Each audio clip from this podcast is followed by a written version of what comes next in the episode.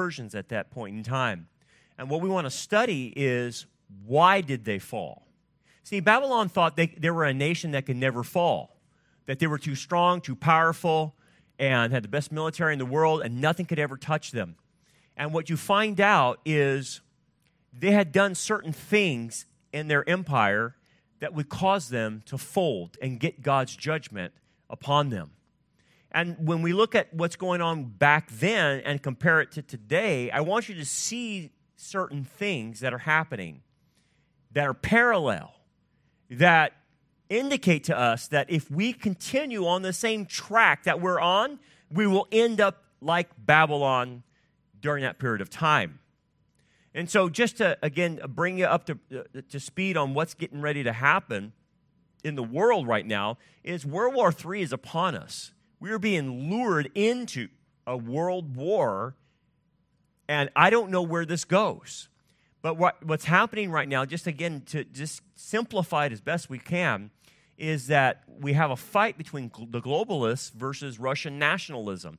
Now, Russian nationalism is not like American patriotism. Russian nationalism means that they want to rule the world, that Russia wants to rule, and he wants to rule from Moscow. And that's what's being opposed with globalism. Now, here's the thing Zelensky is a globalist, he's backed up by the globalists. And so, right now, our media is making him the darling of the world. Our politicians think he's wonderful and great. And really, they, you know, they want to call him the person of the year. This guy is not a savior. This guy is corrupt. The Biden administration and, and, the Biden family has been doing deals with them. Obama has been doing deals. The Clintons have been doing deals with these guys. There is no hero in this story. In fact, for some reason, they're making it a propaganda thing about him and Ukraine. What we start finding out, though, is that Obama funded biolabs in Ukraine that experiment on deadly pathogens like the plague, anthrax, and Ebola. Oh, all of a sudden, there's all this stuff going on there in the Ukraine that we don't want people to find out. And then they talk, yeah, this is where the propaganda goes. So they talk about this ghost of Kiev that's shooting down all these things, uh, these Russian pilots, and he's, he's wonderful. He's like the Red Baron or whatever. It's fake. It's a pilot from 2019 testing new helmets. It's all fake. They have uh, Zelensky all suited up. He's there with his, his soldiers. No, he's not. That's a picture from be, uh, before. That's not real. There's Zelensky eating with his soldiers. Right there with the troops, guys, fighting Russia. That's a fake picture. He, he did that picture was taken years ago. This is another fake picture. It's a real picture, but it was taken years ago. They say, oh, there he's right in the, the, the barracks and, and right there in the trenches with his troops. No, he's not. That was a long time ago.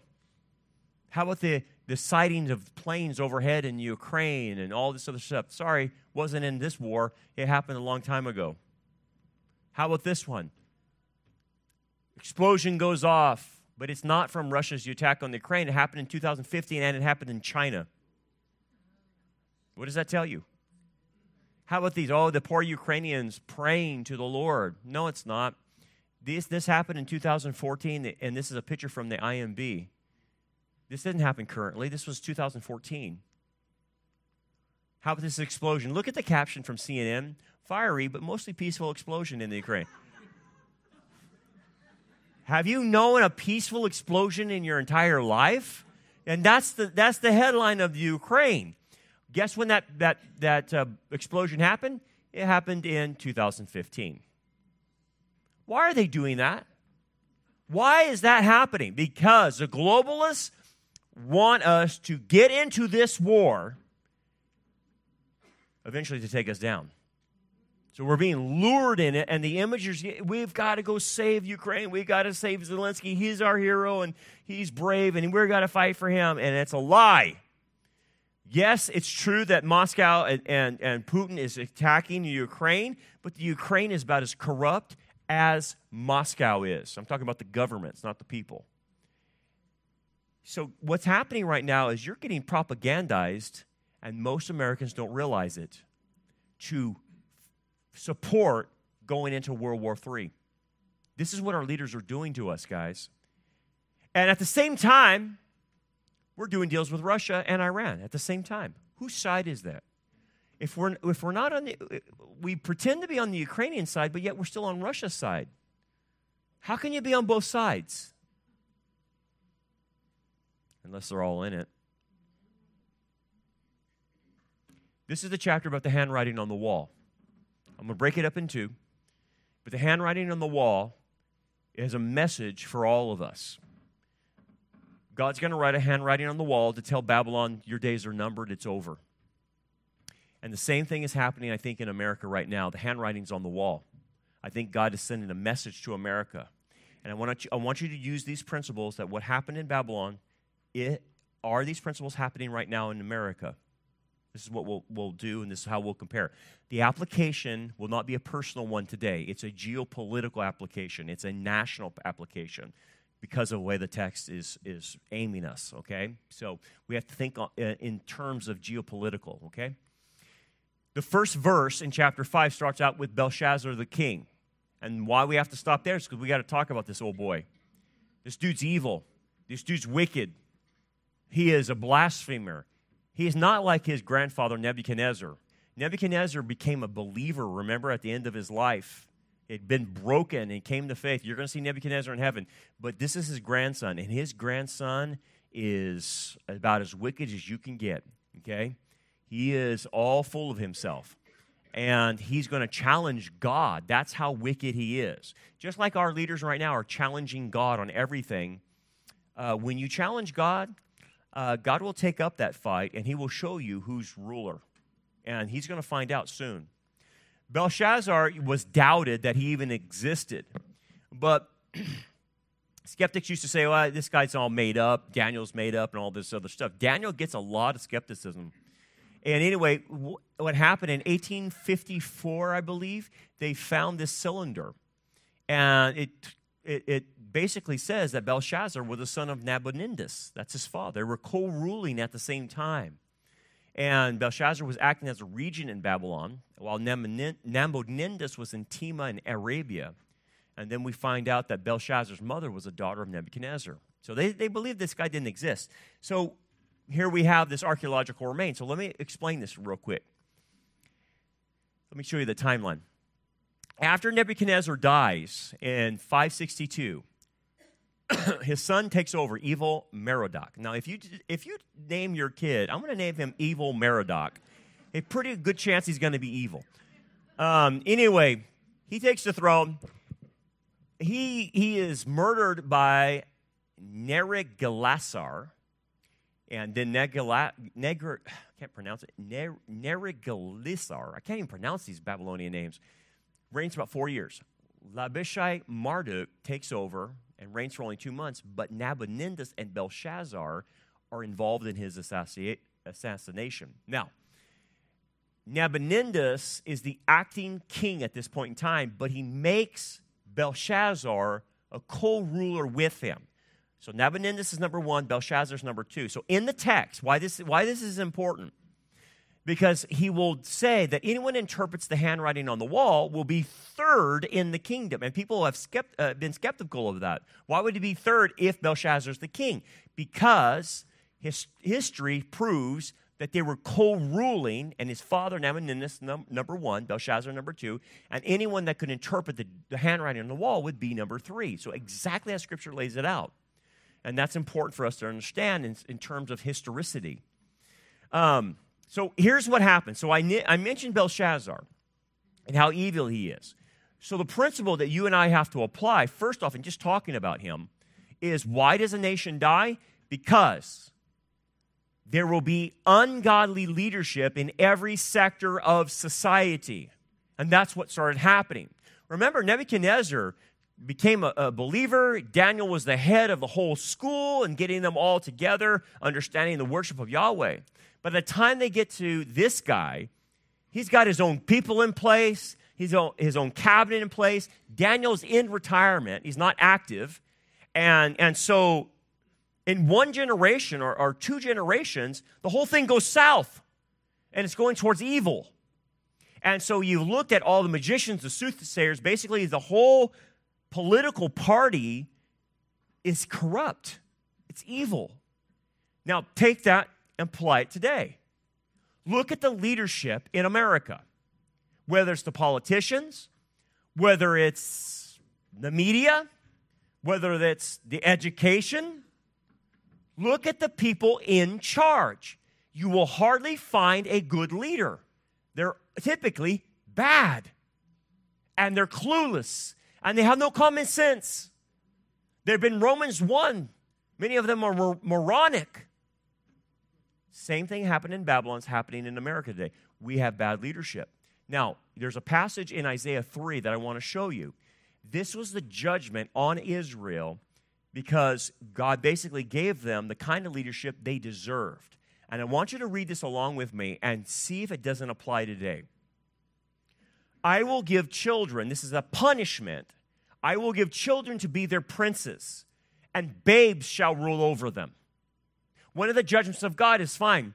This is the kind of leadership you want. I will allow you to have babies as leaders, infants, no common sense, children running your country. Is that happening right now? Yeah, thank you.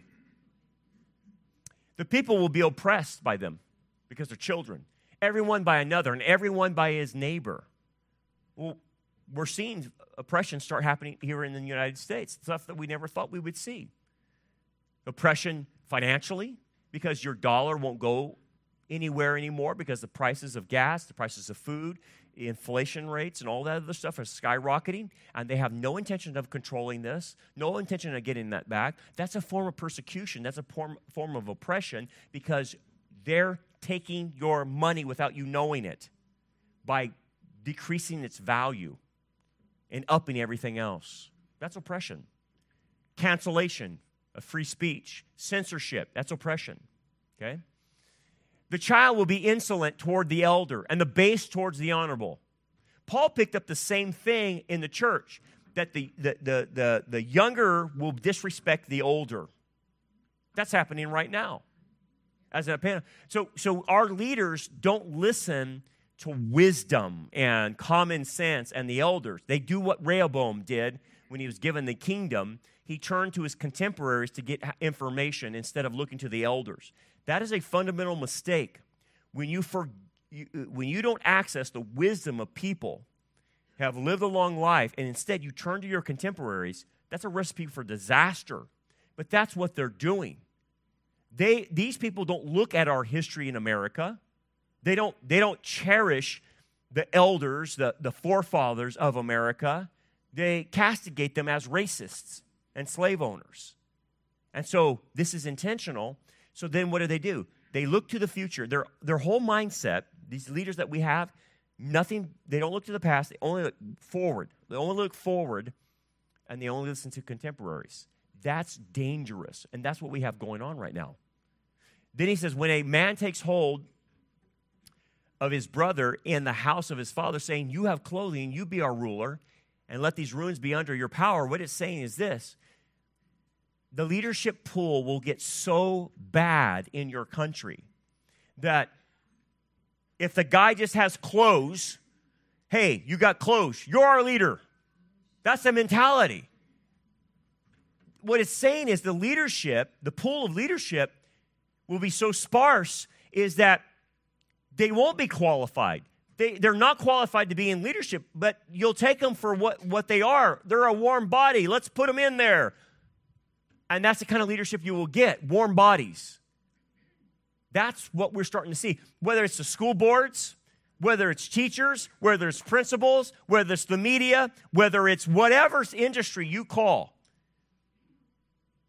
This is they have no qualifications to do what they're doing.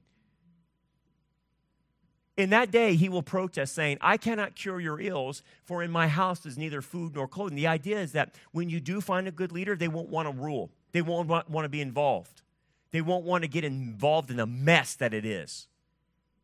Would you really want to go into politician, politics right now and enter that mess?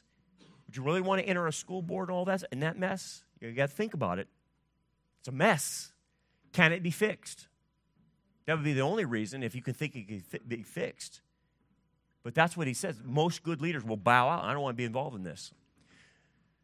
For Jerusalem stumbled and Judah fall, ha, is fallen because their tongue and their doings are against the Lord. Whatever they do is, is contrary to God, to provoke the eyes of his glory. The look on their countenance witnesses against them. And they declare their sin as Sodom. They do not hide it. Woe to their soul, for they have brought evil upon themselves. The idea is this they are so entrenched in their sin, they can't even blush about it.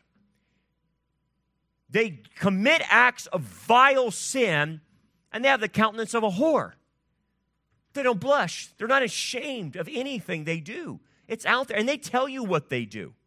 They don't think they're going to get caught. They don't think they're going to jail. This is the new way.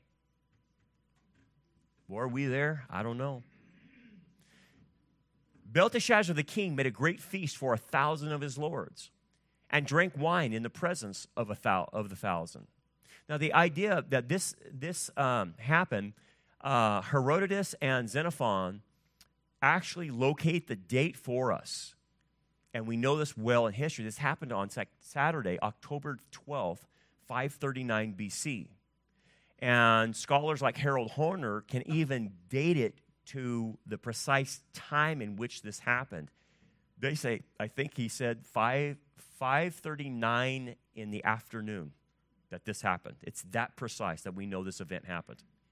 So we have the history behind it. But notice what it says that he made a great feast for a thousand of his lords, and they drank wine in the presence. The idea is what these kings would do is create a big feast. Uh, they would sit on a platform above everybody. That's why it says in the presence. It's actually before.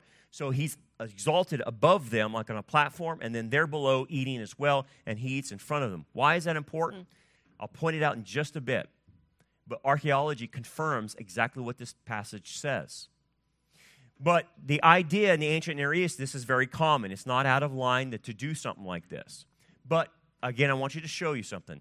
When leaders who are dumber than a box of rocks, have no common sense, start drinking wine, they get worse. Okay? They just go worse. They go full crazy. Okay? But what is the, the principle here? Why does a nation die? The leaders truly believe their plans will work due to their reprobate mind. Now, what is going on in the context? I want you to think about this. He's going to have a feast, but let me tell you what's going on outside of his walls of Babylon. His dad, Nabonidus, has been fighting the Medes and Persians. His dad has been crushed. His ar- the Babylonian armies have been crushed they have been defeated. And some, some of the records say that Nabonidus has left and fled, or some of the records say Nabonidus is dead at this time. And does he know this? Yes, he knows this. He knows the Babylonian armies are defeated, and his dad is either dead or in exile at this point in time. So, guess what? This fool decides to have a banquet. Now, who does that kind of thing? Your armies are defeated, and you decide to have a banquet. You see how clueless? Because he believes his plans will succeed despite the reality. That's what a reprobate mind does. It does things that doesn't make any sense. You've lost. You're dead meat. But that's, that's how the leadership starts looking. Well, do we see this today? Do we have the whole world collapsing and we're still playing patty cakes? Yes. And so the whole, we're on the verge of World War III, and they're wanting to go to a digital bank, uh, uh, digital currency. Yeah, yeah. Or how about, how about this? When a nation dies, here's what you see from this the people work from a false sense of security. So back then, he's thinking he can have a feast, and the gods of the Babylonians will save him from the Medes and Persians. That's really what he's, that's his plan. It's stupid. But he, that's his plan, that the gods of Babylon will deliver them. And again, the gods of Babylon are nothing but a false sense of security, that these gods will help them. And it, they won't, obviously. It's just like Pharaoh in Egypt. His gods didn't help him either because they were fake. But I want you to see this. The security that's being pro, uh, uh, promoted in our culture now is that global governance will give us peace and security, not being an individual nation. We've got to get involved in this, is where it give, and we will get peace and security. That's false. Or how about this? The monetary system that they're currently using right now, it's called modern monetary theory.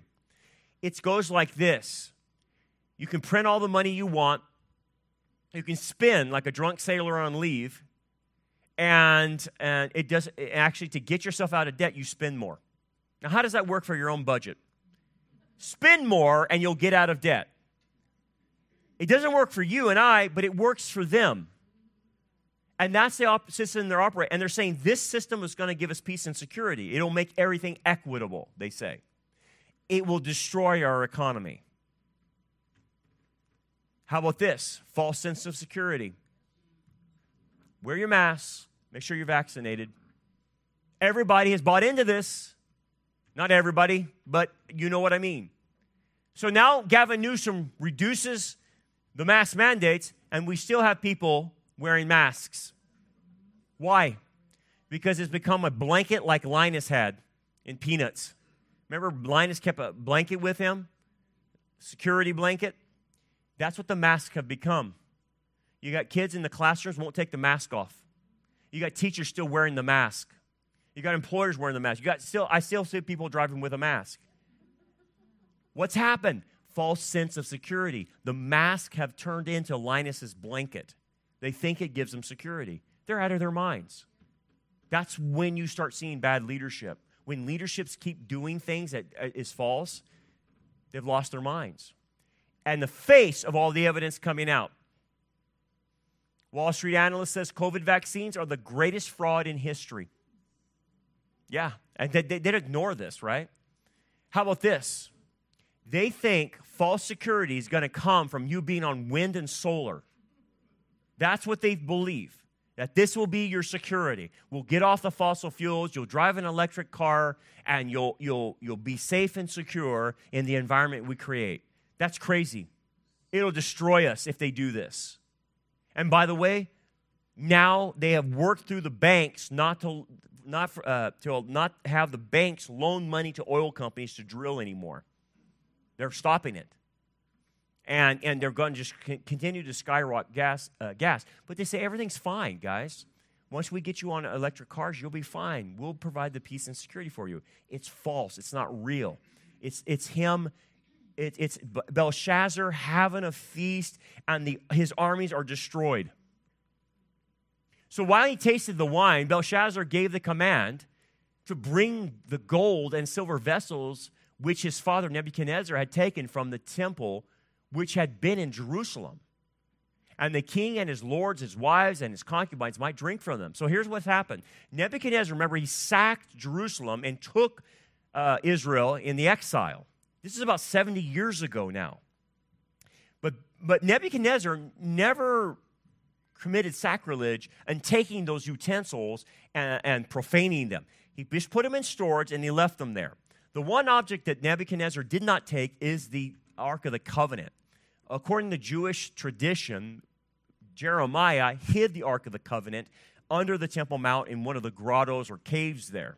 And, and the Jews believe it's there today, and if they get that third temple built, they will bring it out, they say, and it will be part of the third temple that gets desecrated by the Antichrist. Anyway, among the, the furniture are the cups. There's a lot of cups that were used, and the cups were used for, t- uh, for catching the blood of the animal and then being able to sprinkle the blood from that cup. So that's what they're actually going to use to drink from. It is intentional. This is not an accident because he could have taken any of the other gods of vanquished enemies and used their utensils for his party.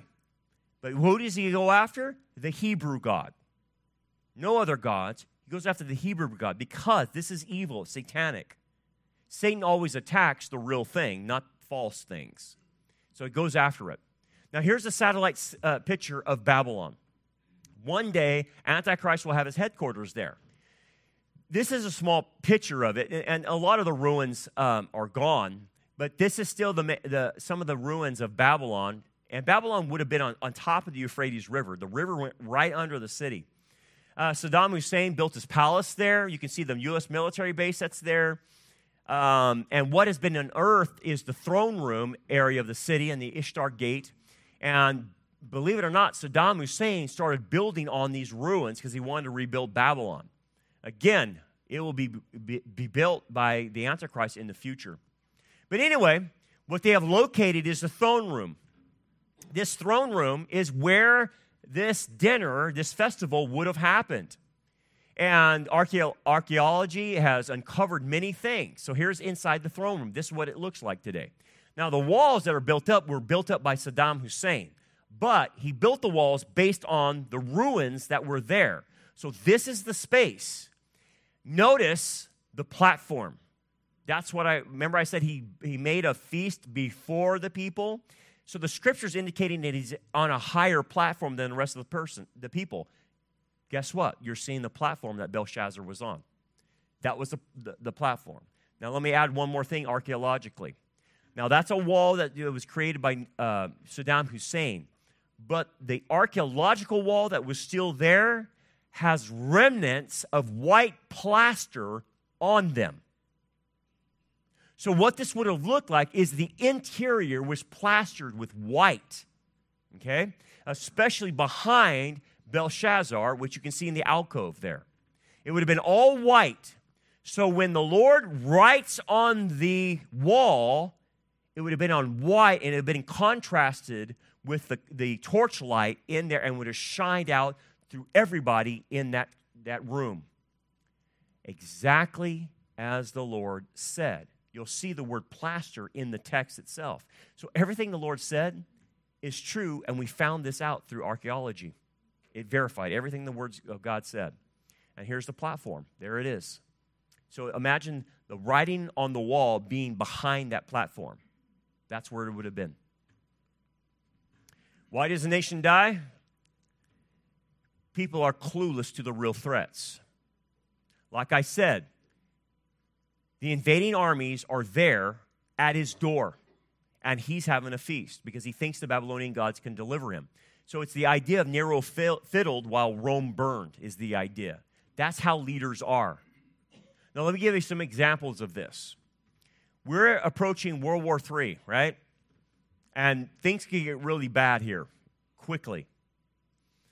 But our Congress is making laws. You think they'd be making laws about, you know, what, we need to think about energy and inflation and food prices and possibly World War III? No our Congress passes a hair bill. Yeah, a hair bill. Yeah, so that people won't be discriminated because of their hair. No joke. So if you have purple or blue or pink hair, or you have cornrows, or you have an afro, or you have long hair, or you have shaved head, whatever it might be, you can't be discriminated based on your hair. We're fiddling while the world is burning. That's how stupid our leaders are. Again, this is one of the issues. So, inflation, food prices, gas going up, we're passing hair bills.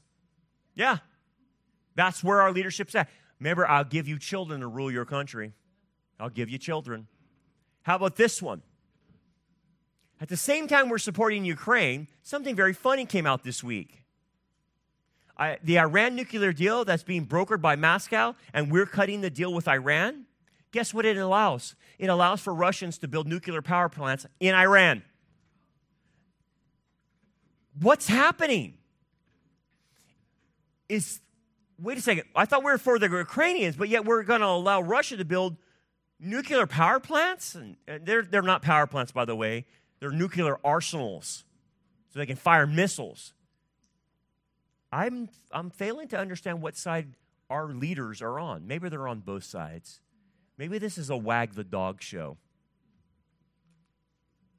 Then they brought the gold vessels that had been taken from the temple of the house of God, which had been in Jerusalem. And the king and his lords, his wives and concubines drank from them. That's totally sacrilege, man.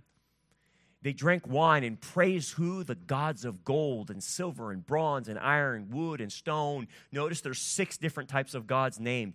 Six is the incomplete. It's, a, it's the picture of man. Number six represents incompletion. So they're worshiping these gods and they're incomplete, so to speak. Only God is represented by the number seven complete, perfection. So, anyway, they're doing this to these gods. Uh, okay, so what's the mindset? That if he praises the gods of Babylon, they will deliver him. That's his mindset. And he's going to do it by sacrileging the utensils from the temple. This is a challenge to the God Yahweh, to our God, the real God. He is challenging God one on one. That's how arrogant this guy is. But what's the principle? Well, let me show you the cups first. If you look at the worship in the, in the tabernacle, they always had cups and bowls. And the cups were used and the bowls were used to catch the blood from the animal after they slit its neck. And that blood would be caught in a cup or a bowl, and then it would be used for sacrifice on the altar, um, or it would be on Yom Kippur poured on the uh, Ark of the Covenant one time a year. But these utensils are that which held the blood of the sacrificial animal. And now they're going to be drinking wine out of it. It's a, a, a complete blasphemy, but it's on purpose, okay? It's very, very satanic, okay? So here's the principle Why does a nation die? It's when the people take that which is sacred and profane it. That which is that God says is holy, they profane it. So in this, this period of time, they're profaning the articles. But let's go to contemporary periods of time. Let's go to now. What are they taking that is sacred and profaning? Babies. Life. Life is sacred. But what did they do? Profane it. So now Maryland's pushing a bill to kill a baby, what, 23 or 28 days or whatever after its birth. That's called taking something sacred and profaning it. How about this? California legislators introduced abortion tourism bill. This hasn't passed yet, but it's looking to be passed. What does this mean? That if you're from a state that doesn't allow abortion or whatever, you can come to California. And California will pay your, your meals, your hotel room, your travel here for you to have an abortion here in our state, and then we'll send you back. It's called abortion tourism. We're getting ready to pass this, taking something sacred and profaning it. I think the Lord had something to say about this, about anyone who would try to mess with children. You remember what he said? It'd be better to have a millstone tied around your neck and thrown into the deepest ocean than to harm one of these little ones. He was serious. How with the grooming of children now? Children are precious, they're sacred. But you know what? They've been trying to groom our children in the schools. And so Ron DeSantis, God bless him, tried to enact a bill that would stop this grooming in kindergarten, preschool, and the lower grades in elementary. Uh, so they didn't talk about sexual activities going on or LGBT agenda or you're a girl or you're a guy and transgenderism stuff to little kids. Because that's what they're doing. They're grooming our kids. And the teachers have no problem doing this. They love it, they think it's great. So Ron DeSantis proposes a bill to stop this. And so all of them go crazy, all the groomers. So ESPN must be a groomer. That's what, because look what they did. ESPN interrupts coverage of NCAA women's basketball tournament to hold a moment of silence to protest parental rights in education bill. They're opposing. They, think about this.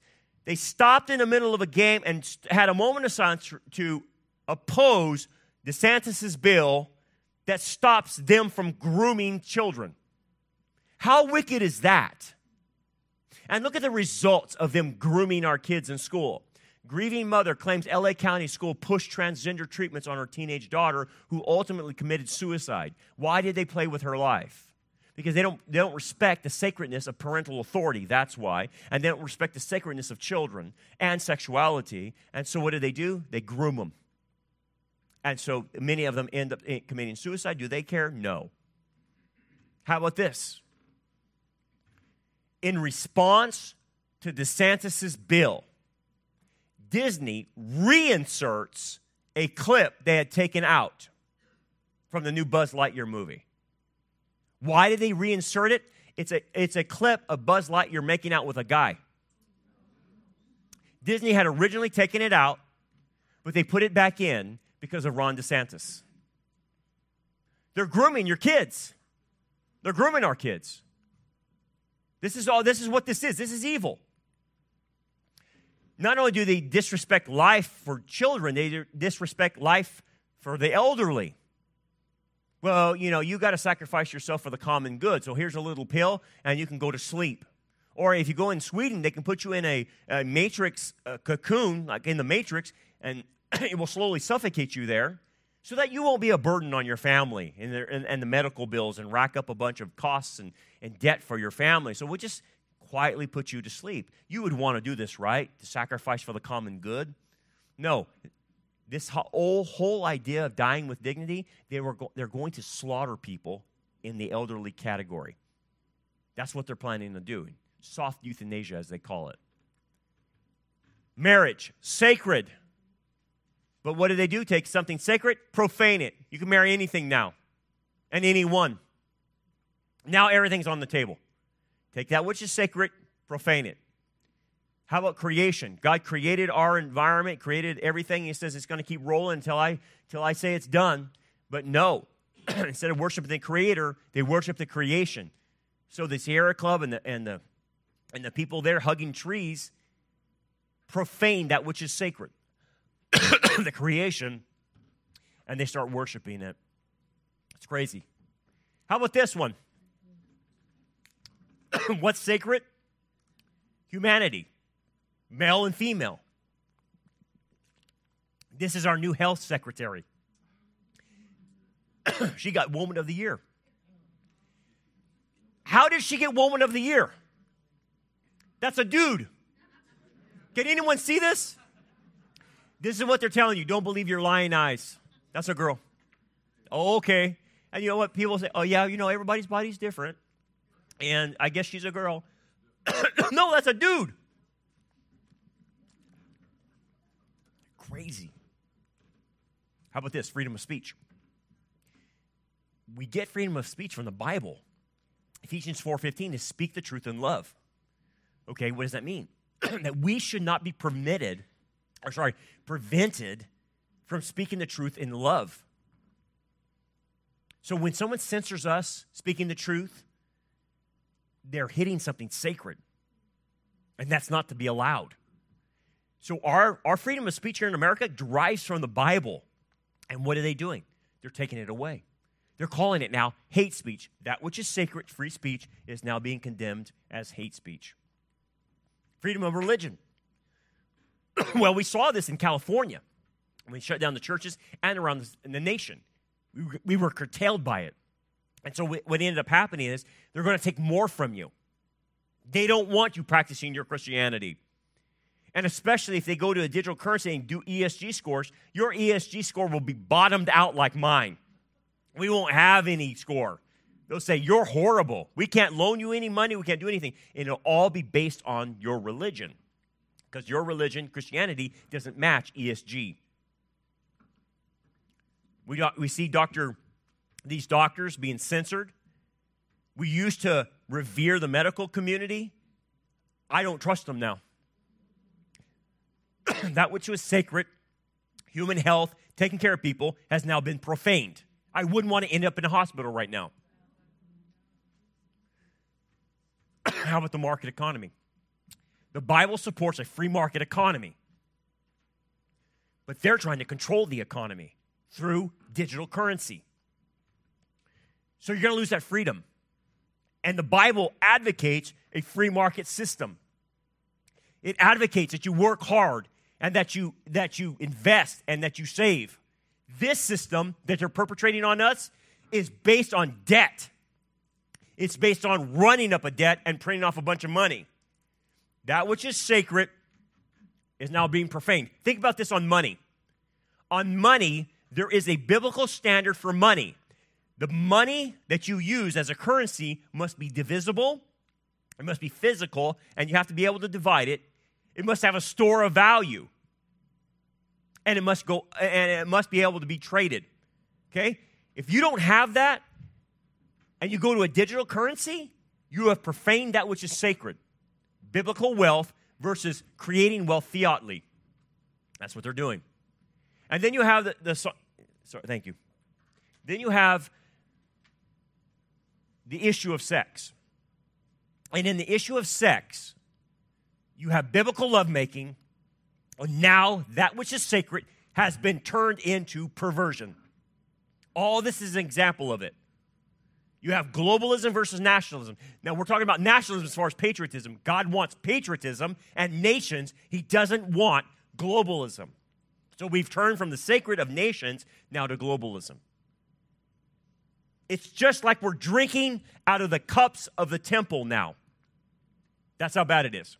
Let's return back to the text. Look what it says. In the same hour, the fingers of a man's hand appeared and wrote opposite the lampstand on the plaster. Wait a second. You see that? What did I say archaeologists found? White plaster. Isn't that amazing? On the plaster of the wall, the king's palace, and the king saw part of the hand that wrote. Now, this is big deal. It's a, it's a message to the Babylonians. It's also a message to believers as well. When you see a hand writing on a wall, now, in the, in the Middle East, in that culture, when you killed somebody and you wanted to prove that they were killed, you cut their right hand off and you would take it back and prove that I killed them. That was kind of like, like with the Indian scalping people, is proof that you had killed them. So you, they cut the right hand off. So guess what they see? A right hand. What's the message? A right hand symbolized death that was cut off. That's all they saw was the cut off, right? So it symbolizes a message of death. Death is coming to you. But notice the hand is not dead, it's alive because what is it doing? It's writing. So this hand is actually alive even though it symbolizes death. You catching that? George Lucas even picked this up and put it in his, his Star Wars movie. If you'll notice, some of the characters get they lose their right hand. That's very Middle Eastern. That's very the idea of death behind it. Okay, so it symbolizes death, but this hand is alive. What, as a biblical interpreter, are we supposed to get from that? Whenever a right hand appears, you will see it in the Bible, and the first time we see a hand appear, it writes the Ten Commandments, right? The first set of Ten Commandments were written by God personally, right? Then in this chapter, we see this hand appear and it's writing. The third time you'll see the hand is in the Gospels, and it's with the Lord, the Messiah. So, what will happen? You remember the scene? The scene was a woman was caught in adultery. They bring her to him and they say, We've caught this woman in the act of adultery. She, she, she should be stoned to death according to the law. And what does he do? Writes. Writes and sent. Now, the problem is most people focus in on what, what was he writing? Well, it doesn't matter what he was writing. The focus of that story is the hand. He's, it's the hand that he's wanting them to pay attention to. He's having the Pharisees look at his right hand. Why? He is telling them this You brought this lady before me that supposedly has been caught in adultery, and yet you have no witnesses. You fools. I'm the one who wrote the law. I know how my law works. If you do not have two or three witnesses, you cannot condemn her, and you don't have any witnesses. Now, would any of you like to start stoning her to death? Then go right ahead. He is without sin. Start doing it. Because if you stone her to death without witnesses, guess what? You're in violation of my law. The whole point was don't tell the lawgiver what's in the law because he's the one who wrote it. Back off. And then when he, the, the, he tells the lady, if it says, go and sin no more, he knew she had done it. But according to Mosaic law, she had, she had no witnesses. So he let her off. People misunderstand that story. The whole point of the story is the hand of Jesus. The hand of Jesus is the same hand that wrote the Ten Commandments and is the same hand that's writing the handwriting on the wall here. Same one. It's Messiah's hand, second person of the Trinity. Then the king's countenance changed, and his thoughts troubled him. And so that the joints of his hips were loosened and his knees knocked against each other. He's frightened to death. He can't even stand anymore. The king cried aloud to bring in the astrologers, the Chaldeans, and the soothsayers. The king spoke, saying to the wise men of Babylon, Whoever reads this writing and tells me its interpretation shall be clothed with what? Purple, and have a chain of gold around his neck, And he shall be third ruler in the kingdom. Why is it third ruler? Because Nebuchadnezzar is one, Belshazzar's two, and you will be number three. It perfectly works in history, and they used to discredit this text. But here, notice what they're going to be clothed in purple and gold. Purple and gold. Where are we at? We're in Babylon.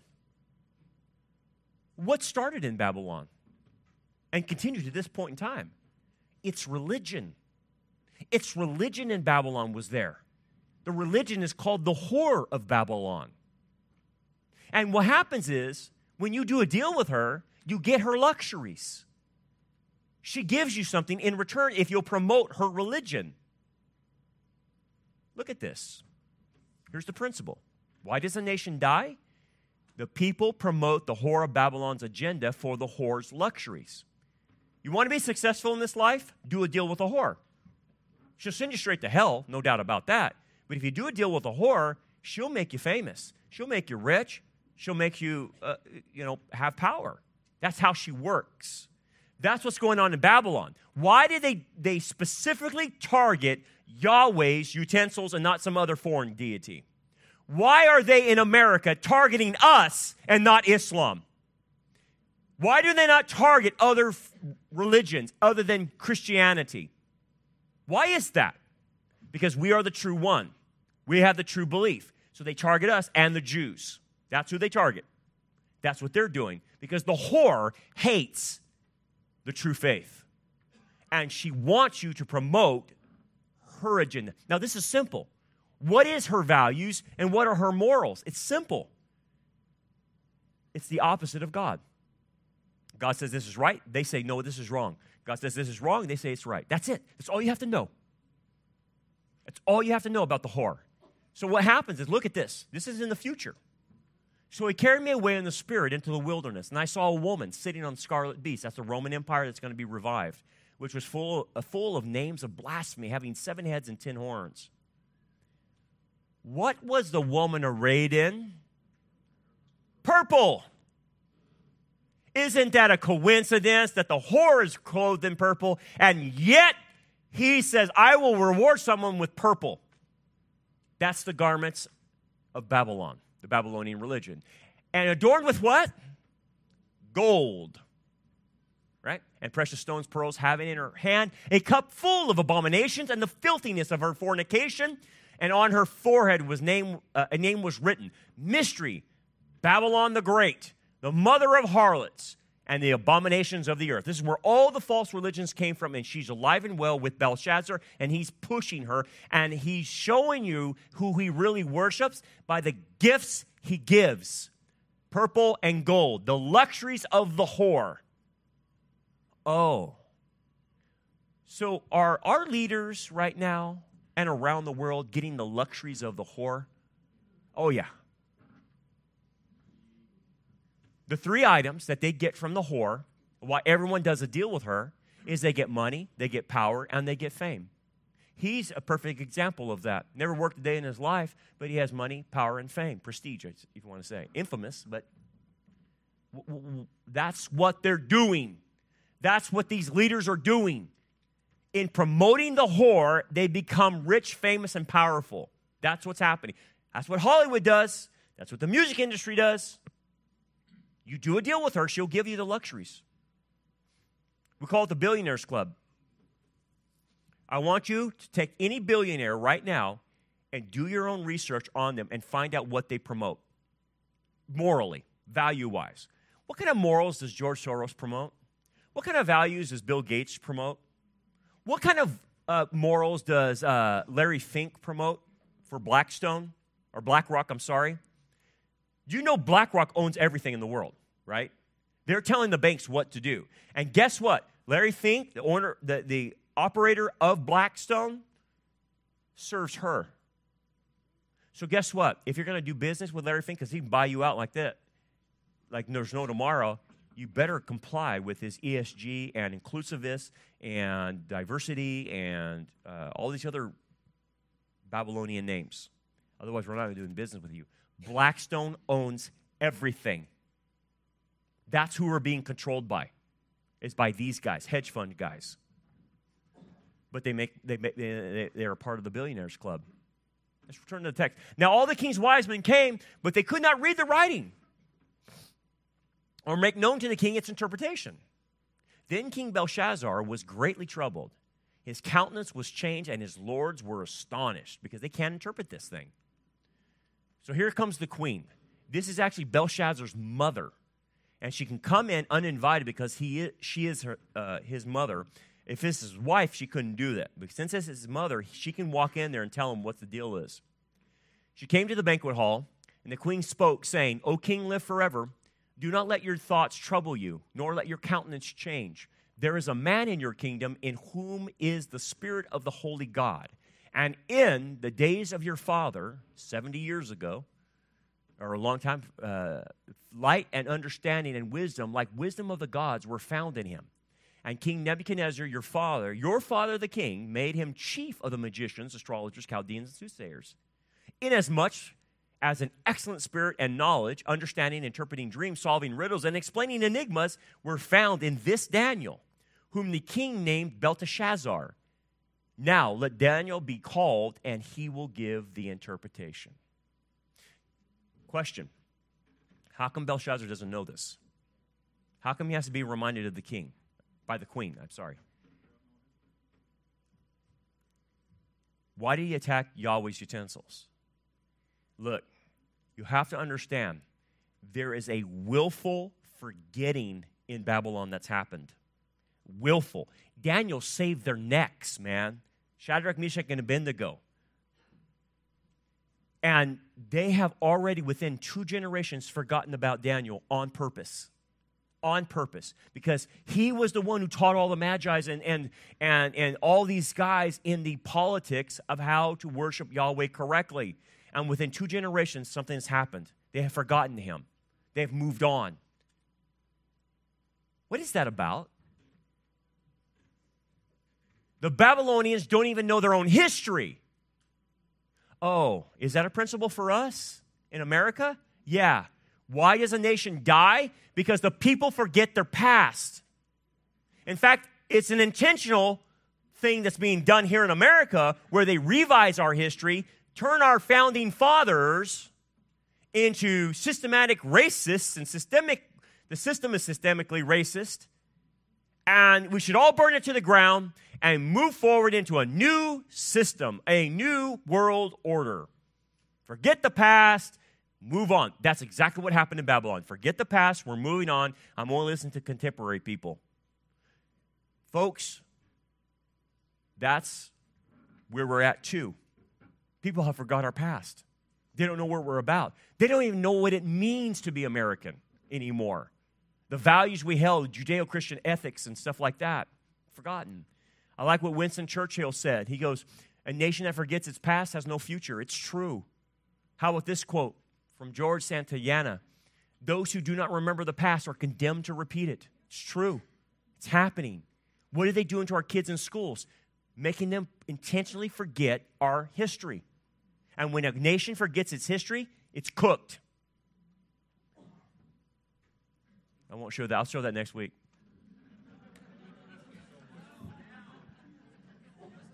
I can't show you. It's too much. You won't be able to take it. It'll, de- it'll depress you. I'll end on this guy. I'll show you that next week. But the, the point is okay, if I take what I saw was happening in Babylon at this time and I apply that rubric to America today, back then it meant the end for Babylon. So I'll leave it up to you. Is the handwriting on the wall about our future? Apply the principles and you decide. Let's pray. Father, thank you, Lord, for what we can learn through chapter 5 of Daniel. We see a nation that had forgotten its history. We see leaders that were babies, not even understanding the threat that was upon them. The Medes and Persians were all at the gates and they're having a party. It's kind of like what we see here in America, Father. We're fiddling while Rome is burning. World War III is upon us, and we're passing hair bills, Father. It's It's insane, but it's the same stuff. Father, help us to be salt and light. Help us to continue to get the truth out. Help us to be the leaders that are called in this time period to do what you've called us to do because we don't see too many leaders anymore. But help us to be that. I pray if there's anyone here, Father, that doesn't know Jesus, they come to faith in him today. Understand he died on a cross for their sins and, and was buried and rose on the third day to give everlasting life to anyone who will believe. We pray now in Jesus' name. Amen.